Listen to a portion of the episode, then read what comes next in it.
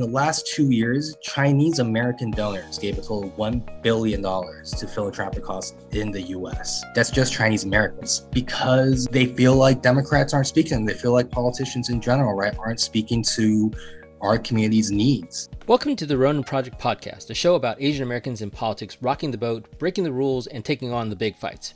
I'm your host, Bill Wong.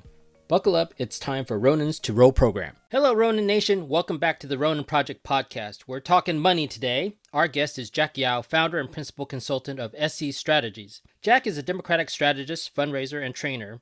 In his career, Jack has led teams that have raised over 40 million in total as the principal consultant and founder of SC Strategies, he has helped elect Democrats up and down the ballot all across California, as well as in seven other states. Jack has been recognized by the National Association of Asian Pacifics in Politics and Public Affairs on their 2022 40 Under 40 list as well. Jack has also developed and led both staff and candidate trainings for organizations such as the National Democratic Training Committee, California Young Democrats, Kentucky Democratic Party, and various county parties.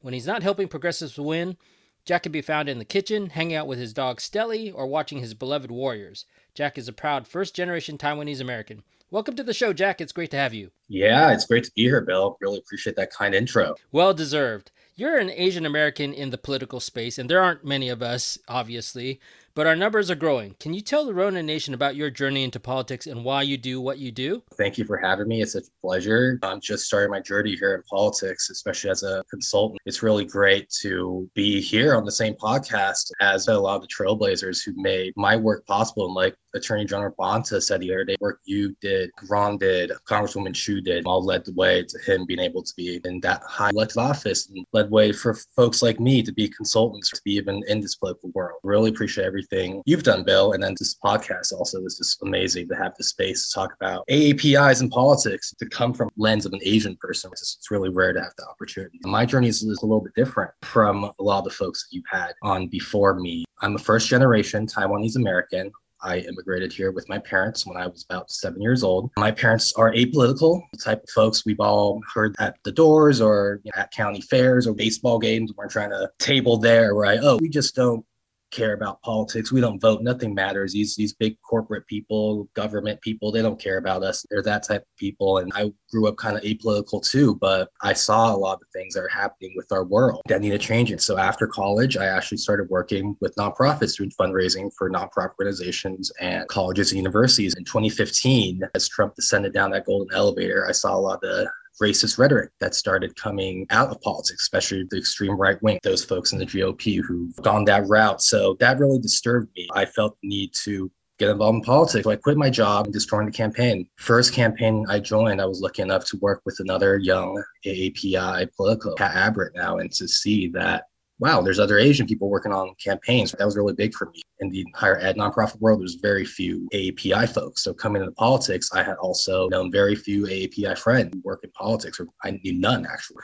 Coming on my first campaign and being the finance director and having my field director be another AAPI operative, that was super big for me. I did that, managed a few races, did the thing young staffers should always do go out your comfort zone a little bit, move around the country, go to these random states, work on presidentials, congressionals, so I did that, live in random people's houses, um, supporter housing. So I did that for a few cycles, managed a couple races, and then, you know, ended up working with you, Bill, on some assembly stuff in 20 at the end of 2018. And then I started my firm where I've been working with lots of folks here in California and around the country since then. So very lucky to have worked with a lot of awesome people who are about our community and a lot of people who are in our community as well, a lot of AAPI candidates. So it's been a real blessing to have been able to meet so many awesome people like yourself, Bill, in such a short time. It's great to have you. The benefit of having younger people involved is, is bringing a fresher perspective on the game of politics. I think in my generation and possibly the generations before me, we didn't have a lot of opportunities and we didn't really have an identity and we didn't really gel. And now that there's more of us, there's a better opportunity for us to help the next generation be a lot more aggressive, be a lot more sure footed about getting into politics and staying in politics because in the past it was almost like a fleeting career that you just do between uh, graduating from college and then going off to law school or medical school or any of the other types of careers that our parents really you know, wanted us to pursue but now there's actually great careers in politics and there's a lot of impact that's out there. Fundraising is tough and highly competitive. How do you approach this work and what have been your challenges and triumphs as a fundraiser? I really, really believe we're at a crossroads here with our fundraising, Bill. And I'm very interested that you asked that question. I'm interested to see what your thoughts are too. Right now, I think we are looking at a tragedy of the commons here with our fundraising. The Republicans saw it last quarter with the NRSC's fundraising numbers. And we're going to see it too on the Democratic side, this burning and churning of our donors. And we all know as fundraisers, Bill, and I know we had a conversation about one of my other candidates. You rattled off a few of these API donors. We all know them. They're a very close knit group of people, are Dem donors, especially our large Dem donors. And they're getting hit up 10 times a day. I have a candidate who ran for Congress, self funded. Now he's writing, you know, large checks to a bunch of candidates, he's getting tired of doing that because he gets 10 text messages a day from people. And I honestly think a lot of it come down to bad actors in our industry who like to use emails to spam often older folks and scam them. So I think that we're just really at a crossroads here. I mean, if you look at the fundraising numbers, Bill, and if you look at the IE spending this cycle, IE spending had had gone up because, and I've seen this in my races with my candidates, blue seats or purple seats, great candidates, elected officials should be raising million bucks, right? They're not raising like a couple hundred thousand. So the IEs need to come in for them. So this is just totally unsustainable. My firm is SC Strategies. The SC stands for Sustainable Change. This is the whole reason why I started this firm. I saw beginning in the 2018 cycle that fundraising was just becoming unsustainable. This emailing people every other day, texting people, and then calling the same 2,000 donors. Get regularly to congressional races. The same 500 something candidates calling these same 2,000 people over and over again. It's not sustainable the emails aren't sustainable. So we're really at a crossroads here where we're going to have to come up with new ways of fundraising that brings people into the campaign, is truthful, and is more, you know, just grassroots. And that's why I always appreciated you helping out with, you know, my candidates and other API candidates fundraising bill because you're telling these candidates story from your heart and bringing people into the fold so that these people are going to be great donors rather than just receiving a random text from a random candidate from across the country that you've never heard of. And then it won't stop until you give them money. But if you do give aggressive, it'll get more aggressive. So I really think we're at a crossroads here. So one, I think it's developing that personal connection with donors, going back to that donor, more of a focus on donor relationship building. And two, campaigns are just going to have to learn to do more with less. This cycle, you're just going to see fundraising numbers down. It's all about cash on hand, not total raise. And just the return on investment for digital is getting really bad. We need to go back to ways of thinking more about building that relationship with the donor, especially our larger donors. And then campaigns are just going to have to get used to doing more with less. But yeah, I don't know if you've seen any of this build the cycle. It's horrible in the sense that there's all these scam PACs out there. There's this flood of emails. I only donate when I get the solicitation from somebody I know and that's a personal ask. No, that's a lie. Sometimes I rage donate, but it's small dollar when I rage donate. But typically, if it's a big ask, I'm only going to do it if it's somebody that I know who's asking, or I know the candidate closely, as opposed to these random calls. I mean, it's flattering to get a call from Senator Warnock or any any of the the big name ones out there, but I also know that it's not a real conversation and it's not a real relationship and I don't need a conversation if I'm just doing it to piss off the Republicans. I also know that once I donate, I'm going to be stuck on the D trip list or somebody else's list and then not be able to get off that treadmill of fundraising emails. I also think that one of the points that you bring up with regard to how to raise more, I think that there's a lot of consulting that's a waste of money that's out there. I think that they're telling candidates to raise more and more money. I don't necessarily feel that it's truthful how much they're asking to raise and we're funding more of the business of politics than actually winning campaigns. So there has to be a lot more support for the donors as well as support for the candidates because the candidates have no idea what's going on. They're just listening to their consultants. It's not really the consultants' fault because they got to pay their mortgages and they got to pay for their overhead and their staff and things like that too. But I do believe that there's a lot out there that is wasteful spending and spending just to feed the business of politics, not necessarily just to win campaigns. So I think that there definitely is some work to be done. I do think that there's a huge untapped base of small dollar donors out there that have yet to be brought into the fold, but I also think that there's a lot of small dollar donors that are being scammed by these outrageous emails that are being sent to them and text messages that are being sent to them. So there's a lot of work to be done. Let's go back and talk about Asian donors. What do you think we need to do about Asian donors? Because I've got kind of a love hate relationship with Asian donors. It's a great question. It's a complicated topic because same thing as the small dollar donors you, you mentioned that need to be brought into fold. Just like your conversation a couple weeks ago about bringing AAPI voters into fold. AAPI donors don't typically give to non-AAPI candidates. Democratic leadership asking, well, why aren't they an absolute solid, loyal block to us like they should be? Well, you don't do your outreach to them. You do your generic outreach, generic mail media that's done by old white male consultants for the most part. That doesn't speak to our community. Largely, that's why API voters aren't getting into the fold. That's why API donors aren't getting into the fold. In the last two years, Chinese American donors gave a total of $1 billion to philanthropic causes in the US. That's just Chinese Americans because they feel like Democrats aren't speaking. They feel like politicians in general aren't speaking to our community's needs, whether that's all this hate, whether that's helping immigrant business owners. I just think a lot of more work needs to be done to bring these folks into the fold where they can be solid democratic donors, not just donors to folks of their same ethnicity. Also, the other thing to point out, I fundraise for Japanese American candidate, Vietnamese American candidate, Cantonese American candidate, a, a Taiwanese American candidate, a Hmong American candidate, Hmong and Laotian American candidate, Chamorro American candidate, as well as Iranian Americans, Indian American. Colorism and just otherization in our community is a huge thing. It's great to have this space to talk about stuff like this, Bill, but folks with who are darker shades of yellow than us. They have it harder fundraising in these communities. These groups who say they support AAPI candidates will endorse, you know, my Hmong candidate, my Chamorro candidate, my Vietnamese candidates, but they're not going to support them as hard as they do the Eastern Asian candidates. And that's a big thing. We're both supporting this Vietnamese American candidate who has an extremely hard time with the Asian community because she's only happy. She doesn't really look Asian. And my other candidate who looks Asian doesn't have an Asian last name. Kim Bernice Nguyen is awesome. She's fearless.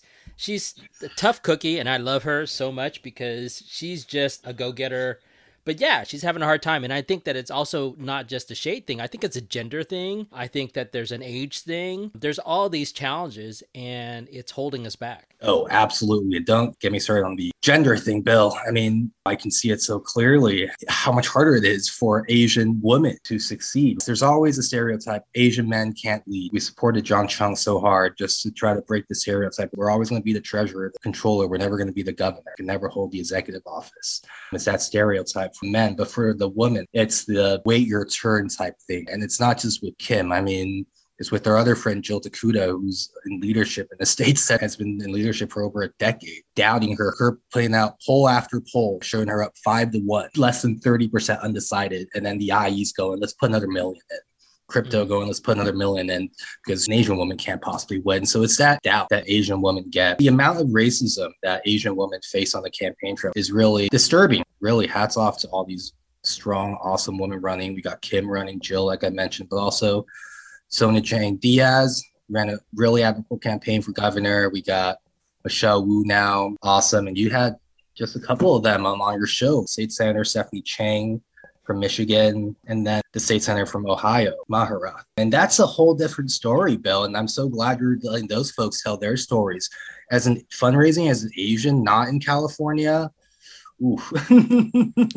yeah, you know, it's really tough because everybody's focused on congressionals and like US Senate and all the fancy stuff. But these state races that are laying the pipeline for us and where a lot of the rubber is hitting the road with regard to policy, you know, one of the things we talked about early on in the podcast was how important the state races are going to be with regard to the protection of Roe on the state side. Absolutely. And the problem with a lot of these other states is running as a progressive API candidate, there's not that foundation laid out, right? There's not that infrastructure.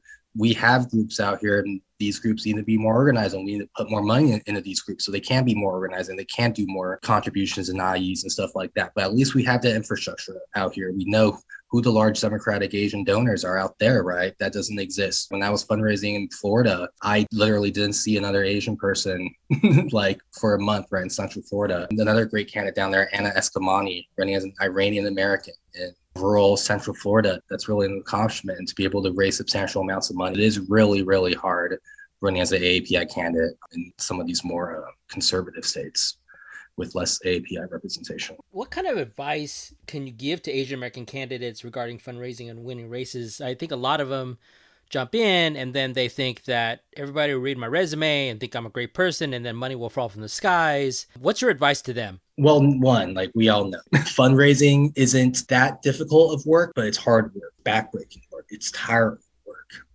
So it's all about just putting in the work, being willing to put in the work and make the phone calls and build those relationships with the donors. Particularly for Asian donors, the stereotype, I guess you could call it, of Asian women not being able to win. Thus, oh, I'm not going to support. That's something Asian candidates in general have to overcome. I know this time, Jay Chen, when he first announced, there was a lot of skepticism about whether he could win in that district running against an Asian Republican. Just that doubt that you're going to have as an Asian candidate, you just have to get over that initial hump and really work at it. And then the other thing I would suggest is there's folks in our communities. Like I said, the Chinese American community gave two billion bucks in the last two years philanthropic causes, non-political philanthropic. Those causes. are tax deductible donations, right? True, True. I mean, work in the fundraising world, yes, it's great that's tax deductible, but people are giving because of the mission. And if we make the mission of the Democrats, mission of these candidates, what you're doing, what you're out there representing, if you really make that about our community, make these donors feel like you care about them, then I think we can really bring them into the fold. But it's really trying to raise from your community. And I would really start early and really start building those ties.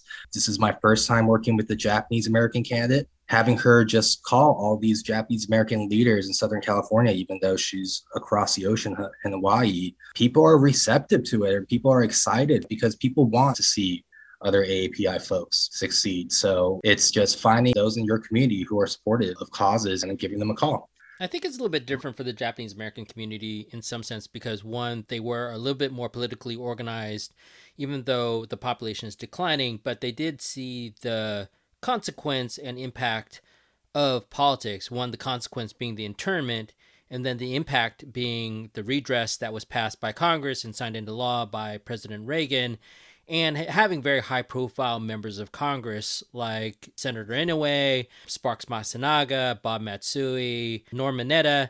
They're much more attuned to the connection between civil rights, justice, and political participation. And I think that there's a lot of that legacy that continues to carry on. Although I feel that with regard to younger generations of Japanese Americans, that may be falling to the wayside because a lot of the donors are kind of the more older JAs that are out there that understand how big a fight that was to get redress and to get apologies for the internment and to seek justice for what happened during World War II. Absolutely. And getting young AAPI folks to even vote, that's one thing. To get younger folks to donate to democratic causes, we can talk about that in a whole nother whole nother conversation. They waste um, their money on such stupid shit anyway, really. I mean, the Asian American consumer market is now $1.2 trillion. The average net worth of Asian Americans is $1 million, and the median household income is almost $80,000, higher than white Americans. I mean, what do you think it's going to take to convert all this economic power into political power? It's getting folks like my parents to start giving a crap about politics, getting folks who write million dollar checks to get involved in politics. And they are sometimes when it's Judy Chu calling them, when it's someone who can speak Mandarin calling them, they're not going to give to Democratic causes besides that, right? Because they don't feel like they're being heard. It's really making sure folks are heard, making sure we tailor the message to stories that AAPI voters, AAPI donor can relate with. Bill, as you talked about with your other guests, this comes up so often, viewing AAPIs as a monolith. We're all just these boba drinking Asians who look like you and I when we just talked about there's so many other type of Asians. Having a more tailored message and really just trying, making that effort to bring people in the fold. I don't know if that's going to make the difference, but I think it'll help. One of the frustrations I have is, yeah, I don't think that there's a great case for Asian Americans to donate into these Democratic Party organizations without that type of connection. But I do think we should have more political action committees that are run by Asian Americans that have the interests of Asian Americans at heart that can help guide the donations and spend it in ways that are representative of our community. For example, what you described with regard to Jill Tokuda, she got hit by an almost $2 million independent expenditure by a dark money PAC that's out there. These are entities that can spend unlimited amounts of money and collect unlimited amounts of money so long as they not coordinate their spending with the candidates that they are supporting. And I think that if we had something like that for Jill to be able to respond, I mean, luckily she had enough of a lead to be able to sustain the victory outside of that expenditure by the dark money group, but it would have been great to have a Japanese American or an Asian American political action committee that could actually spend a million dollars to counteract the million dollars that was spent against her. I was very similarly, Yuh-Line Niou faced a multi-million dollar independent expenditure against her in the New York congressional election that just recently happened, and as a result of it, she barely lost that seat. And that is a seat that represented both of New York's Chinatowns and should have been represented by a Chinese American. But because of the outrageous spending by independent dark money groups, she lost. And we have really no tool no infrastructure to be able to counteract that when that happens. Oh, I agree, Bill. And that's why it's so important for PACs like the Ronin Project to exist. But also, there's other Asian American PACs out there, but we need to fund those PACs. We need to get folks to care about our Democratic AAPI candidates. And this goes back to bringing more folks into the fold, making them care about politics. I think that's really a huge problem we have with our AAPI community. You're 30, you just started a firm, you're doing well because there's a lot of races out there, but what are the challenges that are on the horizon? And what do you think you would love to see in this space as a young consultant trying to get into the game? Well, definitely the mentorship, Bill. The mentorship you and other folks who've been in the game have provided me is huge. And I made it a huge point to also try to provide that mentorship to the next generation, to the folks who are just starting out now. But the challenges going forward in fundraising as a consultant is this tragedy of the commons I talked about with the rate of return on fundraising just getting lower and lower and lower because we're hitting people so aggressively. Politics, in my opinion, is the profession where you can make the most meaningful change in the least amount of time. But at the same time, the shitty industry. People get burned out. I had a awesome API political on my team, Richard On. Shout out to Richard, who like many young API politicals, but especially folks in underrepresented communities from poor backgrounds. It's unsustainable for them. So Richard went to law school like many folks do. I mean, that's a big problem with all young folks in this industry. And I've seen so many folks just give up on this job. People come to you all the time, like Jill did, who knows Asian fundraising. And you told me, crap, I can only think of Jack. I told you, Bill, I didn't know any Asian pollsters, right? And you know the pollsters we always go to, like they're these white people in Sacramento. And so it's so great to have Roshni on your show. So I learned about her. If I have Asian stuff I need polled, like I will go to her. Creating that community of Asian consultants and knowing that we're all there, that's super important. The burnout and just people staying in politics, something needs to change. And I really, really think all this unionization, this worker rights stuff going on now in the field of politics is super important. And those conversations need to be had. really proud of the folks who are leading that. Just something needs to be done about burnout because folks come to me all the time too, like, hey, I need someone to run Asian outreach. I need someone to do this in this Asian community. I had this candidate who had a kind of language barrier, so it would be helpful for someone who knew how to speak Mandarin, for example, to be on our team. Looking for that person, almost impossible to find. We just need to keep more good folks around. I think that's a big problem as a consultant trying to hire on my staff, on my campaign staffs, right? Keeping good API operatives around. Look, politics is a team sport and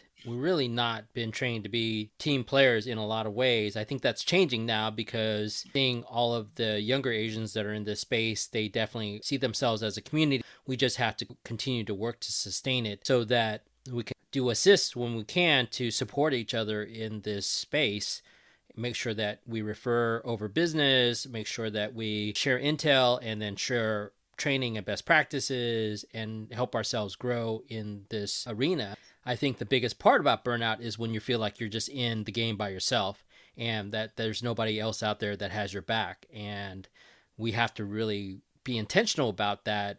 Particularly, I think that for my generation and the older generations to understand that we have a responsibility to encourage and nurture the next generation of political operatives that are out there because this is all about long game and the longer I'm in the business the more I see that people are successful because of long-term relationships that they've cultivated over time. So it's actually generations and even political families that are out there dominating the space making money doing big things and being tapped for presidential races, US Senate races, all the big races that are out there, but it definitely does not happen on its own. I think one of the things that we don't talk about that we should talk about too is a lot of times I run into Asian candidates that don't want to hire Asian consultants because they think Asian consultants are substandard and that they want to have a mainstream consultant because they think that that's going to be more prestigious or more effective or better at the game. And that's just not true. But that's the unfortunate bias that occurs with a lot of these Asian candidates that decide that they want to run for office. Absolutely, Bill. And the other side of that, too, is not wanting the campaign to be seen as an Asian campaign. It's an Asian candidate run by Asian people that's going to be viewed negatively for whatever reason. So that's the racism we have to deal with, too, within our own communities. So, are there any Asian American races that you think are exciting or noteworthy this cycle that the Ronin Nation should support? Well, yeah, um, and I'm not gonna shrill for too many of my candidates here, but there no, are go some. Go for it, man. Just do it. No, Just no, no. Yeah, go for it like we mentioned, we have Kim Bernice Nguyen running for Orange County Supervisor. 30 year old woman, Garden Grove City Councilwoman, absolute badass. Exactly the type of person we need in our next generation to run for office. And this is someone, every single race, she's crushed, outraised, and outperformed. And at the end of the day, got way more votes. The institutional powers still don't believe in her. Jill is someone I'm supporting really hard and working with. Jay Chen and Asif Mahmood running for Congress, Orange County. They are on both D-TRIP's Red to Blue program two seats are flipped, there is a 99.9% chance that Dems win the House, that hold on to the House. Kenneth Mejia running in LA for controller. I have lots of friends working on both sides of that race, so I won't comment on it too much. But as someone who's as young as Kenneth and as someone who's Asian, that is a tough race. And he's, you know, he's getting a lot of flack for doing what he's doing. But I just want to say, you know, that's a really inspirational campaign. Very cool. Any last words of encouragement for the Ronin Nation out there? This is so exciting to be with everyone on the forefront of organizing our community bill. And thank you so much again for taking part of the lead of doing that. AAPIs in politics need to be organized. I really appreciate the work you're doing. Really appreciate the opportunity to be here. Sounds good. Well, Jack, thanks so much for being guest on the Ronin Project podcast. That's it for today's show. Thanks for listening in this week. We'll see you next time. If you are inspired by the exploits of the amazing Asian American badasses on the Ronin Project podcast and want to find out how you can learn more about politics or help Asian American candidates, click on the link in the show notes to join the Ronin Nation's national progressive movement to inspire, organize, and empower Asian Americans. Until next time, Ronins, roll program.